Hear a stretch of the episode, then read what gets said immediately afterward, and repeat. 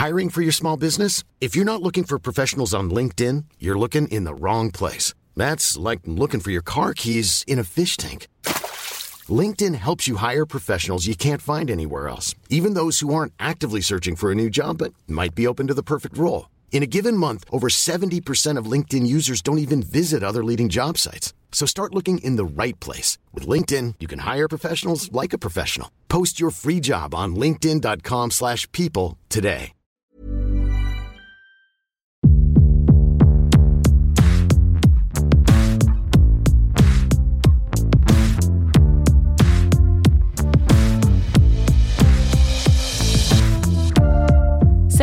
C'est Marion Lefebvre. Leurs actions sont spectaculaires.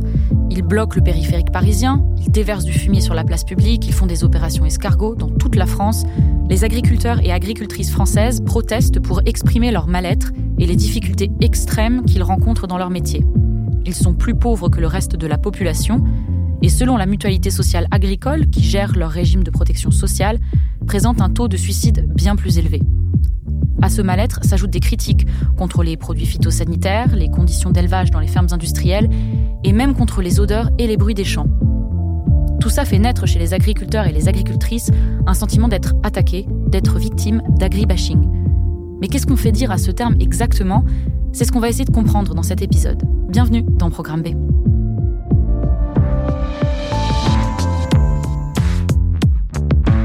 L'agribashing, c'est un terme qu'on entend même dans la bouche du ministre de l'Agriculture, et pourtant pas facile de le définir clairement.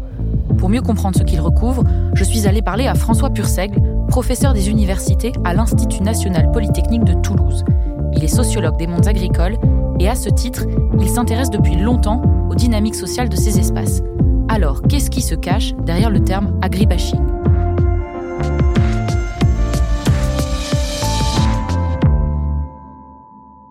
C'est une euh, notion qui renvoie à des réalités sociales, des réalités économiques euh, très très diverses dans ce que je vais appeler euh, les mondes agricoles.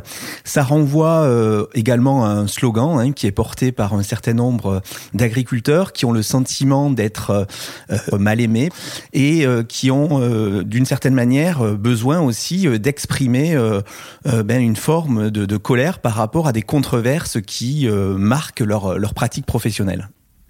Derrière le terme d'agribashing, euh, j'y vois essentiellement des actions euh, d'ordre symbolique ou une remise en question d'ordre symbolique autour d'un certain nombre de pratiques, des pratiques euh, d'élevage, des pratiques dans le secteur de la viticulture, de la céréaliculture. On voit que un certain nombre de filières sont particulièrement touchées par ce, sentiment euh, d'être attaqué euh, en, en, permanence. Et on voit bien que c'est plus qu'un sentiment, puisque euh, au-delà de l'agribashing, on voit qu'il y a un certain nombre de, de violences physiques qui s'expriment. Donc on passe aujourd'hui d'une violence symbolique à une violence physique dans un certain nombre d'élevages ou de, de fermes.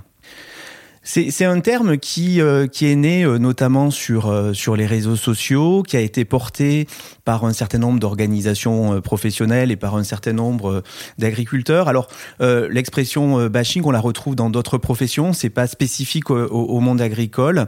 et c'est peut-être aussi un élément important à, à souligner. rares sont les professions aujourd'hui à ne pas être attaquées, controversées. c'est vrai des médecins, c'est vrai des instituteurs, c'est vrai des magistrats. Et donc, donc d'une certaine manière, les agriculteurs n'échappent pas à cette règle qui est une règle très contemporaine. Euh, et c'est une et c'est une règle aujourd'hui qui touche notamment euh, des minorités. Et les agriculteurs sont euh, entrés définitivement en minorité dans la société française, donc ils sont d'une certaine manière également victimes de formes d'opposition à des pratiques professionnelles. Donc c'est depuis cette entrée en minorité dans la population française que les agriculteurs sont critiqués ou est-ce qu'il y a une raison que ça revienne en force aujourd'hui? Il faut savoir que euh, l'agribashing revient à un moment très très particulier de l'histoire des mondes agricoles, au moment où cette population agricole s'efface dans la société. Elle ne représente plus que 2,8% des, actifs aujourd'hui, euh, au moment même où ressurgit une question agricole. C'est-à-dire que l'agribashing euh, existe aussi parce qu'il y a une résurgence de la question euh, agricole, pour des raisons liées au fait que l'agriculture cristallise aussi des enjeux qui sont forts, hein, l'enjeu alimentaire, l'enjeu territorial, l'enjeu économique. Et à ce moment là on voit que la pratique agricole, les pratiques agricoles sont remises en question. Et elles sont remises en question au moment où la société, dans son ensemble, sait de moins en moins de choses sur les agriculteurs. La question de l'agribashing surgit au moment où un certain nombre de noyaux d'ignorance apparaissent autour de la pratique agricole. Euh, et c'est quelque chose qui est dénoncé aussi par les agriculteurs assez légitimement, c'est-à-dire que la plupart des Français pensent avoir un avis sur la question agricole et la question alimentaire. Ils se sentent tous légitimes pour parler d'agriculture, ce qui n'est pas vrai, euh, notamment de la politique industrielle, de la politique économique en règle générale. Euh, mais euh, sur les questions agricoles, on voit que demeurent des noyaux d'ignorance, c'est-à-dire qu'on pense savoir alors qu'on ne sait pas. Euh, on pense savoir ce qui se fait dans les élevages alors que rares sont les Français qui euh, ont mis dernièrement les pieds dans des élevages qui aujourd'hui sont quand même euh, soumis à un certain nombre de, de, contraintes réglementaires. Et donc on a d'une certaine manière du côté des agriculteurs l'impression d'une césure aussi entre la société et ses agriculteurs.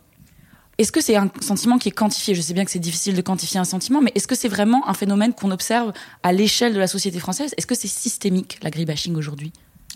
Il est très difficile de, de, quantifier un sentiment, de, de quantifier euh, euh, justement des, des, propos qui relèveraient de ce que je vais appeler euh, l'agribashing. Hein. Je pense qu'il va falloir que les chercheurs aussi entreprennent un, un travail systématique euh, de, de, mise en lumière, à la fois euh, des reportages, des prises de parole qui euh, donnent à voir une, une image peut-être négative de l'agriculture pour essayer de quantifier le, le, phénomène, essayer de comprendre aussi pourquoi on se joue d'un trouble des images pourquoi on va mobiliser des images aussi qui ne renvoient pas à des réalités françaises? C'est aussi ça qui nourrit l'agribashing, c'est-à-dire euh, on, vient euh, euh, apposer, euh, sur euh, des réalités françaises des, des, images qui ne sont pas forcément celles de l'agriculture française. Hein. Si on prend le cas de, de l'élevage, souvent on décrit même dans les médias les, les controverses autour de l'élevage avec des images de feedlot. Or, la plupart des élevages français sont des élevages situés en zone herbagère, en zone de montagne, et on est très très très loin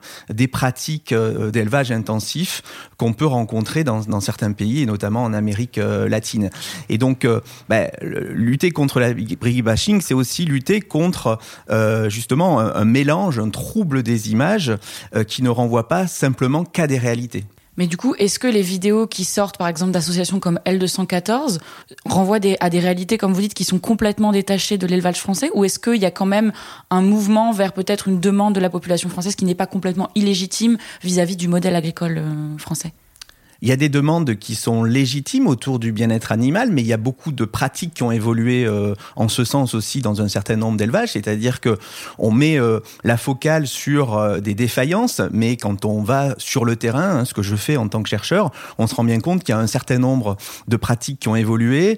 On voit bien aujourd'hui qu'un certain nombre d'agriculteurs n'hésitent pas à faire évoluer aussi euh, des espaces euh, d'élevage, hein, euh, parce que de toute façon, c'est dans l'intérêt aussi des éleveurs que euh, bien de, proposer euh, euh, un élevage qui est garant aussi du bien-être animal. pourquoi? Parce que ça va souvent de pair aussi avec le bien-être de l'éleveur. donc il y a beaucoup de choses qui ont évolué, sauf qu'on en parle très très rarement. Et, et, je pense que il va falloir aussi accepter d'ouvrir ben, les exploitations, comme le font certains hein, éleveurs, pour justement expliquer un peu mieux des pratiques qui, je le répète, euh, ont vraiment évolué aussi dans un certain nombre de, régions et qui ne peuvent être illustrées simplement par des images euh, chocs euh, qui renvoient à des réalités qui sont aussi circonscrites à certains cas. La contestation du modèle agricole français vous paraît de plus en plus radicale? Je pense qu'un certain nombre de questions se posent euh, autour des, pratiques agricoles et euh, ce qui est nouveau, c'est qu'on voit émerger des formes de violence euh, non seulement symboliques mais également physiques à l'endroit, à l'encontre d'agriculteurs. Ce qui est nouveau hein, dans une France qui tient énormément à ses agriculteurs, qui vient le plus souvent de, ces mondes agricoles, qui avait su nouer aussi un contrat social avec avec ses agriculteurs agriculteurs. Euh, c'est quelque chose qui interpelle euh, à la fois les pouvoirs publics, euh, la profession agricole, au moment même où on sait très bien que les agriculteurs sont attendus et qu'ils portent aussi des enjeux qui sont forts auxquels les Français tiennent. Et donc, ce sentiment à la fois d'agribashing et ces violences physiques qu'il ne faut pas résumer forcément à de l'agribashing, hein, qui sont tout simplement répréhensibles, eh bien, déstabilise énormément la place de ces agriculteurs agriculteurs dans la société. Que fait le gouvernement face à ce sentiment Est-ce qu'il fait quelque chose? On voit que bah, les pouvoirs publics sont euh, euh, embarrassés par euh, par cette question, embarrassés par une question qui renvoie aujourd'hui à des violences physiques, à des intrusions dans des propriétés privées. on voit que bah, ces actes répréhensibles aujourd'hui doivent faire l'objet d'une gestion nouvelle de la part de pouvoirs publics qui jusqu'alors en plus avaient confié la gouvernance des communes aux agriculteurs. On voit que aujourd'hui les agriculteurs sont une minorité dans ces espaces ruraux, que ces espaces ruraux euh, sont fragilisés et sont sujets effectivement à ces conflits euh, au sein de la population. Euh, et donc la réaction, elle se doit aujourd'hui eh bien d'être d'être forte aussi parce que on a une population aujourd'hui en situation de minorité dans un espace où elle ne se sent plus légitime. Et on voit bien qu'aujourd'hui les agriculteurs ont du mal à comprendre pourquoi les campagnes ne sont plus regardées comme elles étaient regardées jadis.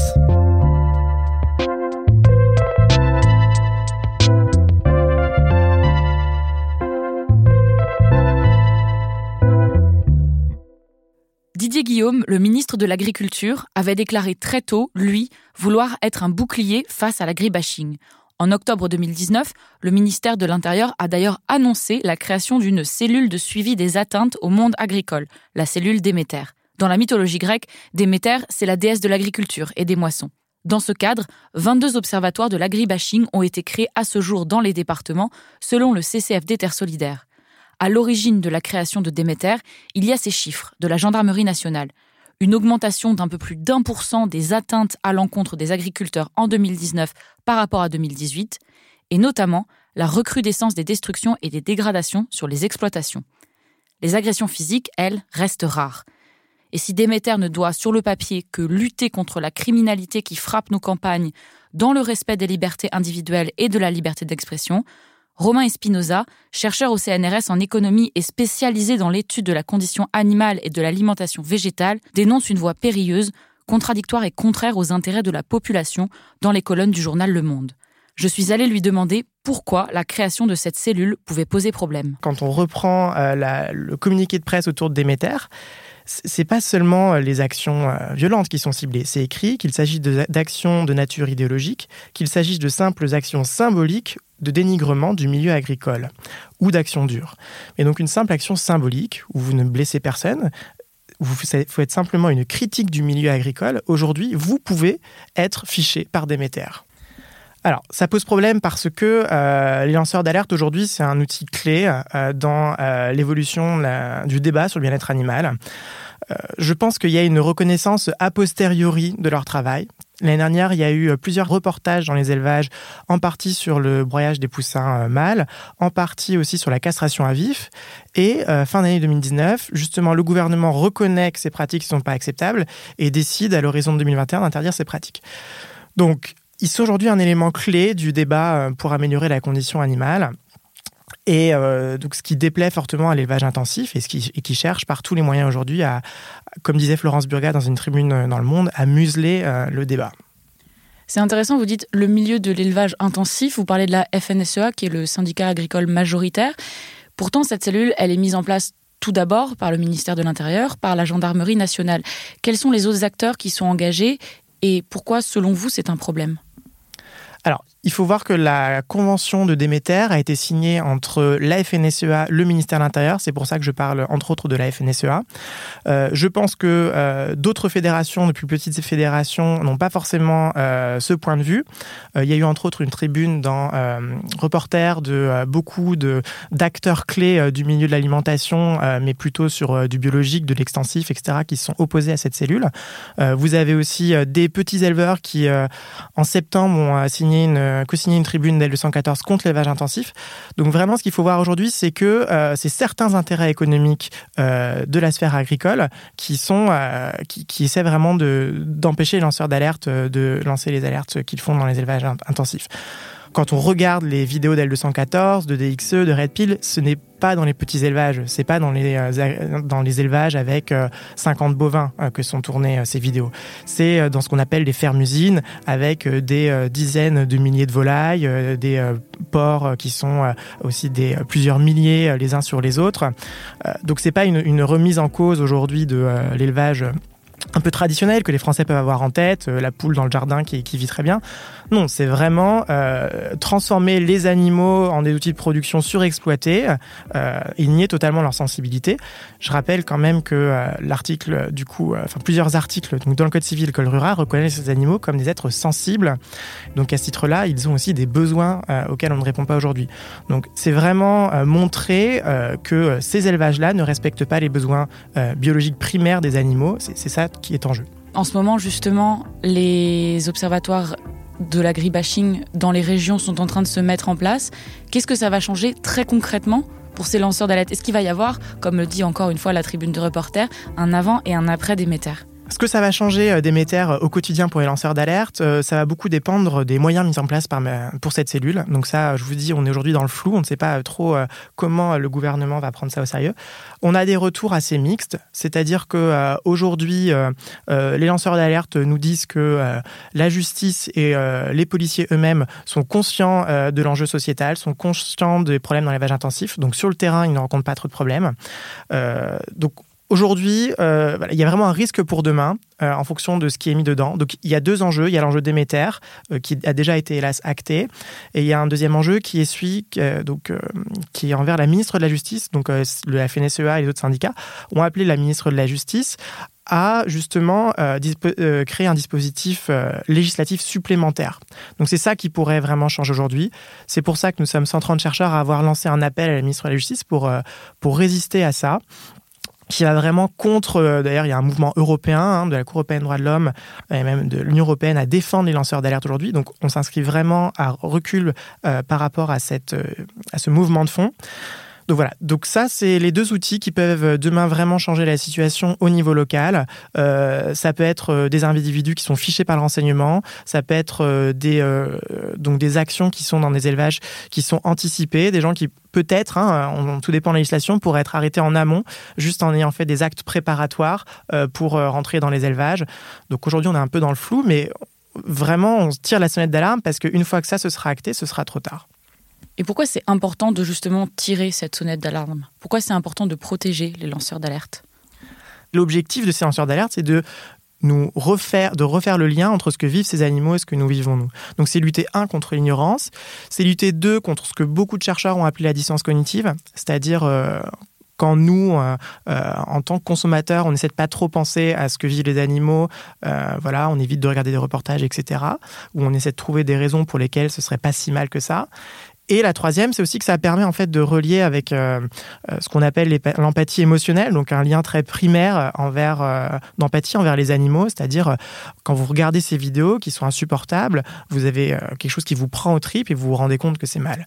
Alors qu'en fait, si vous êtes juste à lire des rapports vétérinaires sur ce qui se passe, euh, en plus souvent avec un vocabulaire euh, très flatteur, euh, vous vous rendez pas compte. Donc en fait, c'est vraiment l'outil principal et je pense qu'il y a eu un avant-après dans la, condition animale, enfin le débat sur la condition animale en France avec ces vidéos. Pour autant, dans la tribune que vous avez publiée dans Le Monde, vous parlez aussi des danseurs d'alerte qui commettent en effet des délits en violant par exemple un accord de confidentialité ou un droit de propriété. C'est normal, compréhensible que certains agriculteurs s'inquiètent et c'est eux aussi qui s'inquiètent de l'agribashing. Comment est-ce qu'on répond aux agriculteurs qui s'inquiètent de ces actions? Concernant l'agribashing, je pense que c'est un terme qui a été créé en fait euh, par ces grands intérêts euh, financiers, donc ces grands groupes euh, d'élevage intensif. Mais en fait, il y a beaucoup de réalités derrière l'élevage. Il y a l'élevage du petit paysan en fait, auquel les Français sont attachés. C'est pour ces éleveurs ou ces agriculteurs-là, ça se passe aujourd'hui très mal. Ils ont des revenus très faibles et il y a une vraie souffrance humaine derrière. Et vous avez à côté de ça donc ces fermes-usines qui eux dégagent quand même beaucoup de profits. J'ai par exemple un chiffre à vous donner euh, qui concerne euh, la différence des revenus par euh, actifs non salariés dans les exploitations. Donc typiquement pour les porcins, volailles et autres granivores, quand vous êtes dans des exploitations de taille moyenne, le revenu est de donc il reste, une fois que vous avez retiré toutes les charges, ce qu'on appelle le RCAI, il vous reste 14 000 euros pour les petites exploitations par individu par an, ce qui est très faible. Et quand vous passez aux très grandes exploitations, ils sont à 48 000 euros. Donc ce que vous avez, donc ça c'est euh, des chiffres du euh, gouvernement euh, français, d'accord, sur sur les revenus des éleveurs. Donc vous avez vraiment ces intérêts économiques qui sont très divergents aujourd'hui et qui sont représentés par une seule structure qui est très majoritaire, qui est la FNSEA, qui en fait confond les intérêts des uns et des autres. Et donc c'est très compliqué quand vous êtes un petit éleveur de comprendre qu'en fait l'agribashing ce qui est appelé agribashing, c'est pas contre vous en fait, c'est contre les gros élevages et en fait vous avez des intérêts divergents. Et aujourd'hui, le hold-up qu'il y a eu euh, dans le débat public pour les agriculteurs, c'est leur faire croire que les petites exploitations ont les mêmes intérêts que les grandes exploitations. Alors, comment recréer le lien entre la population française et le monde agricole? Je pense que c'est avant tout la transparence. Et aujourd'hui, euh, on va clairement dans le chemin inverse. Si vous voulez, quand vous dites il y a un problème, euh, quelqu'un euh, montre qu'il y a un problème, la solution c'est pas de dire on verrouille tout et on va régler ça en interne, qui ou on va même pénaliser ceux qui disent qu'il y a un problème. Non, ce qu'il faut faire, c'est ouvrir, c'est avoir un débat, c'est avoir un. Aujourd'hui, il y a beaucoup de débats autour de l'agriculture. moi, je suis pas spécialiste de tous ces débats, entre autres sur, les pesticides, mais sur la condition animale, je pense qu'il y a un débat. Et je pense que dans une démocratie, c'est important que nous puissions nous puissions avoir ce débat donc à court terme, qu'est-ce qu'on peut faire euh, pour les euh, éleveurs et pour les agriculteurs? Je pense pour les éleveurs, euh, ce qu'il faut, c'est remettre des limitations sur les tailles d'élevage. Ces limitations, elles ont été facilitées ces dernières années pour faciliter les grands élevages. Je pense qu'il faut revenir là-dessus. Aujourd'hui, il faut faire, il faut vraiment s'orienter vers ce qu'on appelle une mentalité écocentrique, repenser notre rapport avec les écosystèmes, quitte à avoir, par exemple, des individus euh, qui sont payés par l'État pour s'occuper euh, de la nature, euh, pour garder des prairies, etc., pour maintenir ces espaces de biodiversité. Et je pense que des personnes, des agriculteurs ou des éleveurs ont une très bonne expertise sur le sujet. Et je pense qu'ils seront ravis de pouvoir protéger la nature sans avoir à tuer leurs animaux s'ils étaient payés pour ça.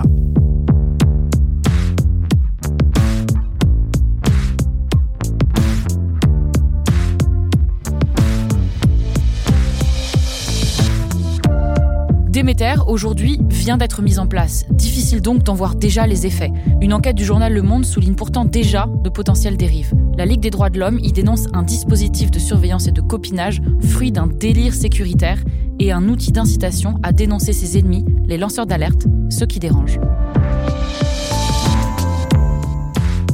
Programme B, c'est un podcast de Binge Audio préparé par Lauren Bess et réalisé par Vincent Hiver abonnez-vous sur votre appli de podcast préféré pour ne manquer aucun de nos épisodes.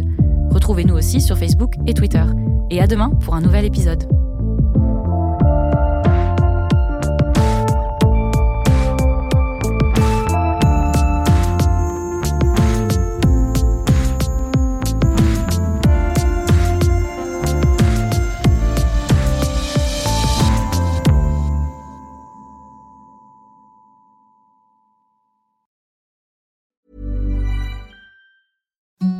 The softest sheets you've ever felt. Now imagine them getting even softer over time. That's what you'll feel with Bowl and Branch's organic cotton sheets. In a recent customer survey, 96% replied that Bowl and Branch sheets get softer with every wash. Start getting your best night's sleep in these sheets that get softer and softer for years to come. Try their sheets with a 30-night guarantee. Plus, get 15% off your first order at bowlandbranch.com. Code BUTTERY. Exclusions apply. See site for details.